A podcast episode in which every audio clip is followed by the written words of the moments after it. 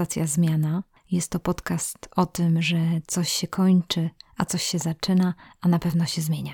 Witam Was Katarzyna Michałowska i dzisiaj będzie KTIP, czyli miejsce, gdzie dzielę się jakimiś inspiracjami, ciekawymi aplikacjami, a dzisiaj, słuchajcie, chcę się podzielić no, świetnym odkryciem, super książką. Książką o osobie, której życiem można by było obdzielić wiele, wiele żyć. Zazwyczaj zapraszam takie osoby na stację zmiana. Niestety jest to niemożliwe, bo ta osoba mieszka daleko. Ta książka przeszła trochę bez echa przez rynek wydawniczy, może dlatego, że była pandemia. Ona została wydana na początku naszego roku i podejrzewam, że może z powodu pandemii jakoś gdzieś tam ucichła informacja o niej, więc chcę to podbić i chcę powiedzieć, że no mam w rękach świetną książkę. Taniec na gruzach. To jest książka o Ninie Nowak. To jest rozmowa, rozmowa rzeka. Wiktor Krajewski robi świetną robotę. Spędza długi czas e, z Niną Nowak i podejrzewam, że nie znacie jej nazwiska w ogóle, nie wiecie kto to jest. Słuchajcie, a to jest naprawdę niesamowita osoba, prima ballerina, niesamowita twórczyni, niesamowita tancerka, doceniona na świecie ale w ogóle nieznana w Polsce. I to jest niesamowite, kiedy czyta się tą książkę Wiktora Krajewskiego, przepięknie wydaną, Pruszyński i Spółka. Może to też będzie takim pretekstem do tego, że może byście mogli komuś kupić w prezencie, bo wydaje mi się, że książka nie w wersji elektronicznej się może sprawdzić, ze względu na to, że w książce znajduje się bardzo dużo zdjęć tej przepięknej Niny Nowak. No cudowna, piękna kobieta, wysportowana, no bo jak to baletnica, ale wyobraźcie sobie, że do tej pory jest y, jeszcze sprawna. Ona ma teraz 97 lat. To jest aż niemożliwe.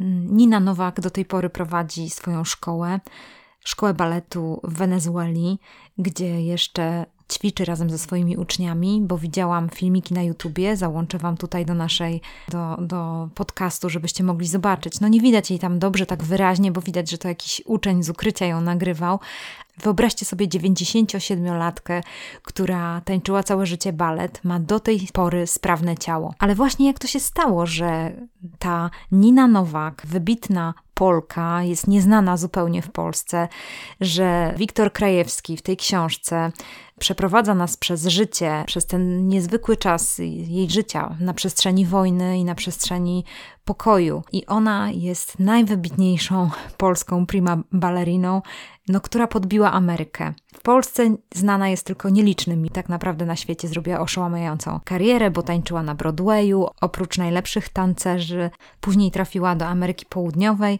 i tam się osiedliła i tam zrobiła niesamowitą karierę. Jej historia jest taka, że ona jako szesnastolatka odkryła swoją pasję do tańca. Jako osiemnastolatka zdała do szkoły baletowej i postanowiła poświęcić wszystko baletowi. I wtedy Nina Nowak z rekomendacji Bronisławy Niżyńskiej, balet mistrzyni tamtych czasów, odbyła tournée po Londynie i Paryżu. I niestety, gdy wróciła już do Polski, gdy wracała do Polski z tego tournée, okazało się, że zaczyna się wojna. Jej życie zupełnie się załamało. To było aż niemożliwe, bo jak ona opisuje to, że wracała pociągiem i wszyscy mówili o tym, że zacznie się wojna. I ona w ogóle nie wierzyła. Ona jeszcze żyła tym, tym tournée, tym, co przeżyła. No, była młodą osobą, niesamowite przygody za nią i wraca do Warszawy, do kamienicy, w której mieszkała i zaczyna się wojna. Lecą bomby. Bomby, które rozwalają całkowicie miasto, rozwalają tą przestrzeń, w której ona mieszka, nagle wszystko się zmienia. Jej życie właściwie legnie w gruzach. Ona trafia do obozu pracy. Tak naprawdę na, w, tej, w tym obozie czekała ją śmierć z wycieńczenia.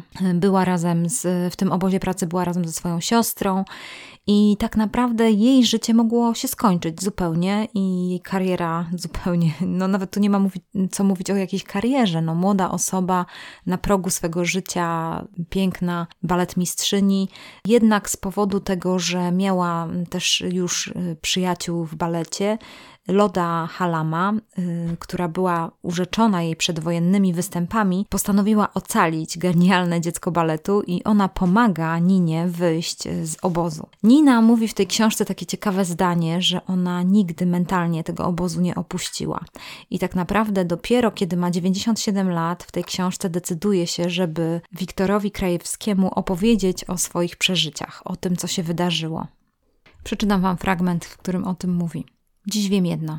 Choć wyszłam z niego fizycznie, nie opuściłam obozu w mojej głowie. Cały czas w nim jestem, bo chyba instynkt obronny, bo mój umysł pozostawił skrawki, urywki, wycinki. Pamiętam obóz fragmentarycznie, poprzez pryzmat niektórych obozów, sytuacji, dźwięku, kolorów, zapachu. Do 2000 roku nigdy nie odważyłam się głośno opowiedzieć o tym, co mnie spotkało, z czym musiałam się zmierzyć, stanąć w szranki i walczyć, bo obóz był codzienną walką o oddech, który łapczywie łapaliśmy. Każda z nas liczyła na coraz głębszy chaos powietrza. Przyszedł jednak moment, gdy chciałam pozbierać wspomnienia i pozbyć się ich raz na zawsze. Liczyłam, że głośne opowiedzenie moich doświadczeń będzie idealnym wyjściem, mentalnym wyjściem z obozu. Udało się to pani? Wyjść raz na zawsze i nie wracać? Nie.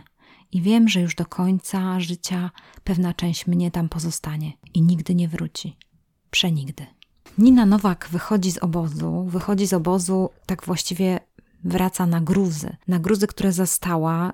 Opisuje całą sytuację, kiedy w Warszawie, tak właściwie Warszawa, kiedy skończyła się wojna, no to była miasto ruina, miasto, w którym nie dało się, nie dało się mieszkać, nie dało się żyć. Polecam Wam książkę 1945, gdzie Grzebałkowska opisuje właśnie dokładnie tę całą sytuację Warszawy, jak ludzie wracali do tego miasta, jak żyli na gruzach, czym handlowali, czym się wymieniali, czego szukali. Wiele zgubionych dzieci, wiele mężczyzn, którzy już nie wrócili nigdy. I Nina Nowak musiała sobie poradzić razem z mamą, razem z siostrą. I pojawia się szansa, pojawia się szansa w postaci poznanego Amerykanina i Nina Nowak zastanawia się, nie wie co ma robić, ponieważ no, taniec jest dla niej wszystkim, a mężczyzna, którego spotkała, może będzie jej mężem. Przeczytam Wam e, taki moment zwrotny w jej życiu i też rozważania. Błagam na wszystkie świętości.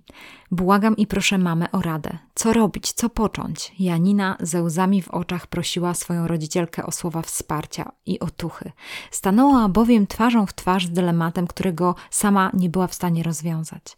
Gotowa była klęknąć przed matką i paść do jej stóp w nadziei, że ta doradzi. Mętlik w głowie dziewczyny nasilał się od dnia, gdy Peter bez ogródek zaproponował jej małżeństwo i obiecał, że razem będą żyć długo i szczęśliwie. Nowakówna czuła, że stoi przed wyborem, który zmieni jej życie na zawsze. Nie wiedziała tylko, czy owa zmiana będzie na lepsze czy na gorsze. Trudno jej było wszak stwierdzić, czy życie u boku amerykańskiego żołnierza rzeczywiście usłane będzie różami, a może okaże się piekłem piekłem na ziemi. Janina nie chciała po raz kolejny przeżywać katuszy i cierpienia. Już wystarczająco wojna i jej pokłosie raz na zawsze zmieniły losy nie tylko jej, ale i całej familii Nowaków. Stoisz przed bardzo trudną decyzją, córeczko. Nowakowa również przeżywała wewnętrzne katusze, bo trudno było jej jednoznacznie odpowiedzieć na pytanie córki, a tym samym rozwiązać jej życiowe wątpliwości. Wiele nocy nie przespała, przewracając się z boku na bok i rozmyślając, jaką decyzję sama by podjęła, gdyby życie postawiło przed nią wybór. Nie potrafiła wskazać właściwego wyjścia z zaistniałej sytuacji, dlatego po raz kolejny zwróciła się do Boga z prośbą o znak, co jej najmłodsza córka powinna zrobić. Ten jednak milczał. A Nowakowa czuła, że ciężar pomocy swojej latorośli spoczywa na jej barkach. Jesteś moim dzieckiem i chcę dla ciebie jak najlepiej, ale wiesz, co nas wszystkich spotkało. Musiała wziąć głębszy oddech, żeby wyciszyć emocje i nie uderzyć w szloch na samą myśl, co się stało z jej mężem i ukochanym synem. Wiem, mamusiu, wiem. Poczuła się dziwnie. Nigdy wcześniej aż tak mocno nie uderzyło jej to, że jej rodzina rozsypała się niczym domek z kart, że wystarczyła chwila, aby poczucie bezpieczeństwa, poczucie przynależności, poczucie szczęścia obróciło się w pył. Tylko, że to poczucie rozpaczy nie tyle przerażało dziewczynę, ile sprawiło, że stawała się coraz bardziej jałowa wewnątrz, a nie chciała tego. Jeszcze kilka lat temu miała marzenia, plany, nadzieje na to, że jej szczęście jest przesądzone i nic nie zmąci spokoju. Myliła się i zdawała sobie z tego sprawę. Stała się dojrzała, zbyt szybko i za bardzo dojrzała pogodzona z losem, a w zasadzie z jego niesprawiedliwością. Początkowo rodziło to w niej bunt, jednak z czasem dyskomfort stał się jej codziennością, do której przyzwyczaiła się nader szybko. Powoli zapomniała o tym, że życie potrafi być komfortowe. Potrafi sprawić, że na sercu robi się cieplej, a uśmiech i poczucie szczęścia pojawiają się często. Teraz nie pojawiały się wcale. Powoli zapomniała, jak to jest być szczęśliwą, jak to jest, gdy budzisz się rano i wiesz, że czeka na ciebie coś niesamowitego. Tylko w chwilach, gdy tańczyła, potrafiła zapomnieć o swoim nieszczęściu. A tak jak szybko kończyła się muzyka, pojawiało się w niej uczucie pustki.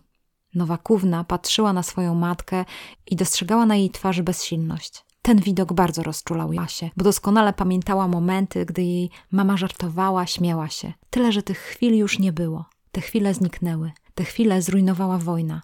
Jej szczęście zostało zrównane z ziemią, brutalnie odebrane, stłamszone i zabite. Mimo to sporadycznie w Asi odradzała się nadzieja, że tamte dni jeszcze kiedyś powrócą, że życie wróci na dawne tory. Kiedy? Tego Nowakówna nie wiedziała i nie była w stanie przewidzieć. Matka siedziała przy stole wpatrzona przed siebie w dal, ale nie skupiała się na widoku drzew w ogrodzie, które powoli odradzały się do życia. Joasia dostrzegła zatroskanie matki, które od kilku dni malowało się na jej twarzy i wiedziała, że kolejna prośba o pomoc w podjęciu decyzji, czy zostawić Polskę i dać się porwać w nieznane, nie ukróci wewnętrznych bolączek matki. Walczyła jeszcze przez chwilę sama ze sobą, żeby nie zarzucić jej pytaniami, ale nie mogła się powstrzymać. Uklękła obok mamy i złapała ją za dłonie. Były ciepłe. Na ułamek sekundy zapomniała o swoim dylemacie. Co by mama zrobiła na moim miejscu? Trudno mi mówić, bo nigdy na nim nie byłam dziecko. Ale gdyby mama była, Nadzieja w głosie i oczach, które Nowakówna dostrzegła u swojej córki, rozczuliły ją i złapały za serce. Mocno. Czuła, że to jest właściwie ten dzień, kiedy powinna dać Asi jasną odpowiedź.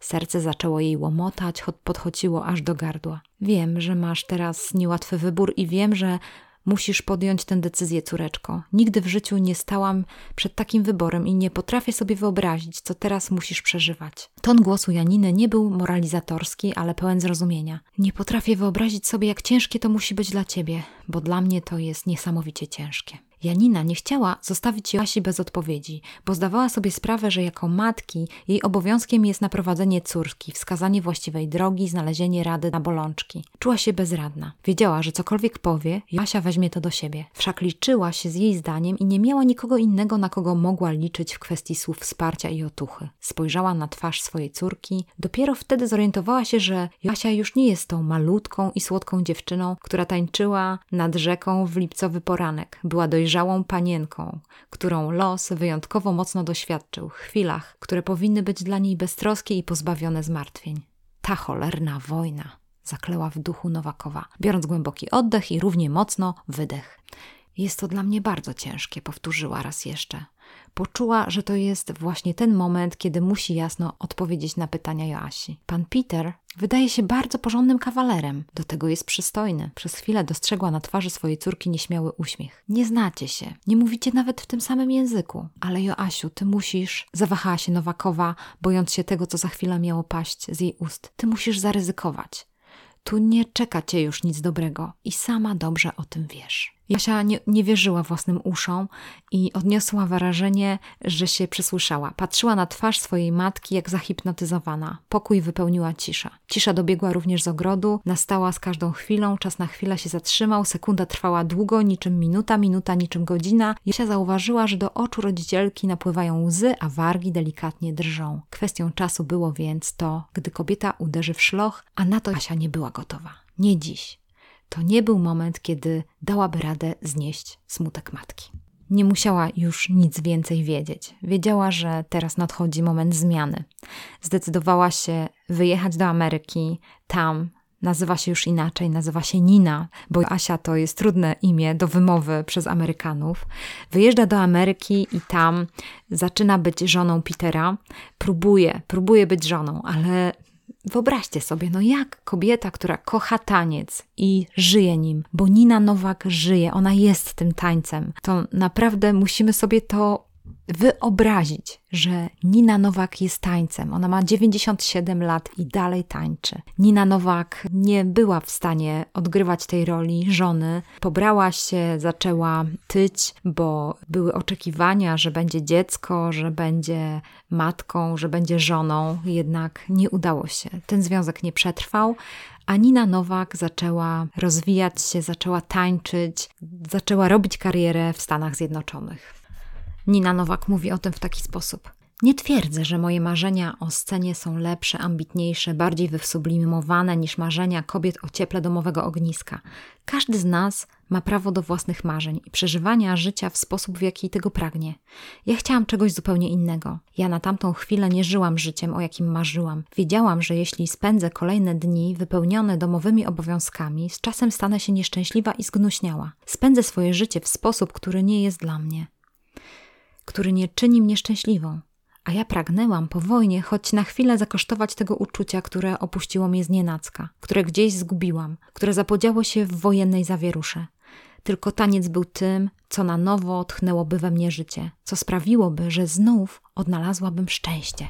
Długo zastanawiałam się nad tym, czy rzeczywiście nie jestem w stanie przeżyć swego życia, wijąc rodzinne gniazdo dla mnie i dla Petera. I bardzo szybko doszłam do wniosku, że nie, że nie ma najmniejszej szansy, żebym była tylko i wyłącznie żoną przy mężu. Mój mąż był czuły, opiekuńczy i ciepły, ale to mi nie wystarczało. Ja chciałam przeżyć życie, zatracając się w tańcu, a nie być zawieszona między kuchnią a salonem. Nie mogłam zagubić się ponownie. Znowu musiałam stanąć do walki, walki o siebie, bo dla mnie taniec od zawsze był tlenem, dzięki któremu byłam w stanie funkcjonować, powodem, dla którego chciało mi się żyć, stawać każdego ranka i działać. Był pasją, którą miałam zarówno w sercu, jak i umyśle, siłą napędową do działania, a znalazłam się w miejscu, gdzie ten tlen został mi odcięty. Musiałam działać, musiałam tańczyć za wszelką cenę, inaczej moje życie nie miałoby sensu, nawet kiedy miałam wokół siebie ludzi, od których czułam ciepło i wsparcie, kiedy przyjęli mnie z otwartymi ramionami i dali szansę na normalne życie. Na życie, które nie obarczone było większymi problemami, na życie, którego miliony Polaków zazdrościło mi w tamtym czasie. Nadeszła chwila, w której zrozumiałam, że albo ruszę do boju, albo przegapię moment i zaraz będzie za późno. Zaraz zwariuję z tęsknoty, zgnuśnieję, nie przestanę żyć przeszłością. Nie chciałam, żeby taniec był tylko miłym wspomnieniem. Zresztą nie mogłabym żyć w ten sposób, bo dziura w sercu z każdą chwilą by się rozrastała, a ja któregoś ranka obudziłabym się jako kobieta, która bała się zawalczyć o siebie o marzenia, o pasję. Miałam wyjątkowo dużo szczęścia, że znalazłam swoje powołanie w tak młodym wieku i wiedziałam, że to jest zajęcie, któremu całkowicie chcę się poświęcić. Wielu z nas przez całe życie zastanawia się, co przyniosłoby mu radość, co sprawiłoby, że nabierze wiatru w żagle. Czemu chce poświęcić swoje jestestwo? Ja wiedziałam to od zawsze i byłam święcie przekonana, że albo zacznę tańczyć, albo moje życie może się skończyć. I podjęła pani heroiczną walkę o siebie, co na przełomie lat 40. i 50. nawet w Stanach Zjednoczonych mogło się spotkać z niezrozumieniem, a pani zachowanie mogło wzbudzać potępienie najbliższych. Mój mąż wiedział, że taniec jest dla mnie ważny. Poznał mnie przecież w trakcie jednego z moich występów. Jednak nie od razu rozpoczęłam poszukiwanie angażu do grupy tanecznej. Zauważyłam, że moje ciało się zmienia, że tyję, robię się coraz grubsza. Sama byłam sobie winna, bo przestałam zwracać uwagę na to, co jem, ile jem, kiedy jem.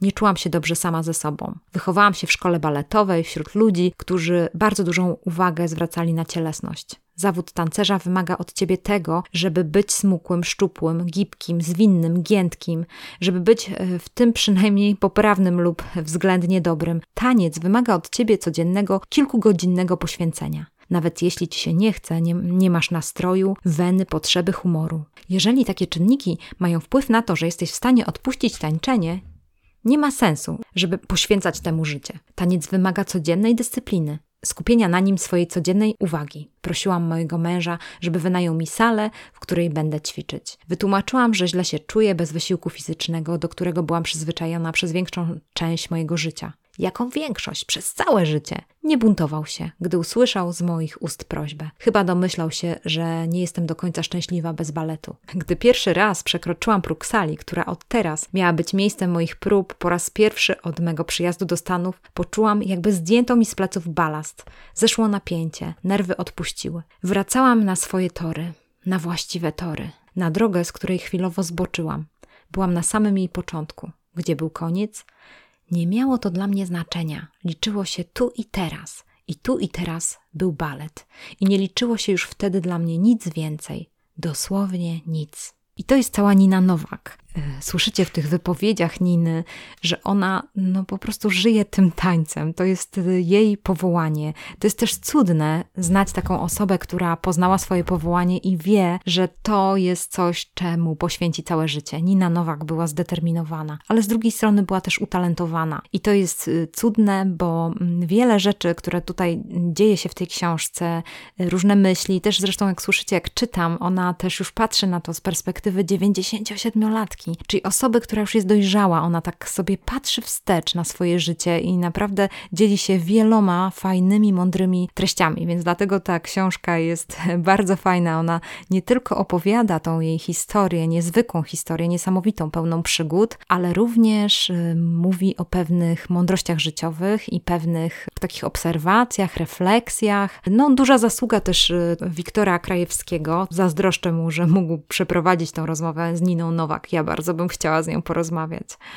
Nina Nowak e, rozpoczyna niesamowitą karierę najpierw w Ameryce i tam właśnie tournée robi po całych Stanach. Razem z bardzo znaną grupą baletową Ballet Russe de Monte Carlo są w Teksasie, Ohio. Bardzo fajne jest to, że można na przykład zobaczyć spis tournée, gdzie oni byli, w których dniach, gdzie wyruszyli, bo też te informacje są zawarte w książce. Jest bardzo dużo materiałów archiwalnych i można sobie przeglądać i to jest bardzo, bardzo ciekawe. Tak tak naprawdę Nina Nowak jest najbardziej znana w Wenezueli, jest tam ubóstwiana. To jest postać niesamowita, ale jak to się stało? Otóż y, po pierwszym rozwodzie nie sądziła, że po raz kolejny wyjdzie za mąż i gdy poznała swego drugiego męża, Romana Roysa, ten w ogóle jej nie zainteresował, a Nina Nowak mówi o tym tak. Pamiętam, jak bardzo starał się zdobyć moje serce i gdy tylko mógł, jeździł po całych Stanach Zjednoczonych, żeby zasiąść na widowni. Początkowo nie byłam nim zainteresowana, ale z czasem pojawiło pojawiło się między nami uczucie. Choć rozwiedliśmy się, do dziś jesteśmy przyjaciółmi, którzy rozmawiają ze sobą na każdy temat. Bardzo cenię naszą relację i to, że choć nasze małżeństwo nie przetrwało, dziś doskonale się rozumiemy. Ciekawą historią jest to, że Nina Nowak, znaczy ona wiedziała, gdzie ona chce iść. Ona zawsze była związana z baletem. I jak to w Stanach bywa, wiecie, że Stany to jest wielki marketing. Oni zaproponowali jej, żeby zaczęła tańczyć y, taki rozrywkowy taniec, inne sposoby spieniężenia swojej, e, swojego talentu. Nina Nowak nie zdecydowała się. Ona odrzuciła tą propozycję i nie zdecydowała się wejść w mainstream, tylko była oddana baletowi. I właśnie ten balet rozwija w Wenezueli. Tam też zakłada swoją szkołę baletową, tam mówią o technice Niny Nowak, o szkoleniu Niny Nowak. Ona ma niesamowitą rękę do wyłapywania talentów, do wyłapywania tych osób, które naprawdę mają talent, bo Nina Nowak to wie, bo jej szkoła jest trudna, ciężka, pełna wyrzeczeń. Nina Nowak sama jest osobą, która przeżyła te wszystkie ciężkie ćwiczenia i tak samo mówi, że jeżeli ktoś nie jest w stanie przeżyć tych wszystkich trudnych ćwiczeń, to prawdopodobnie to nie jest jego pasja, to nie jest coś, y, co będzie rozwijał. Tutaj liczy się ten upór, nie tylko talent, ale również upór. Twarz i nazwisko Niny Nowak do dzisiaj są znane większości mieszkańców Wenezueli, w której na przełomie lat 60. i 70.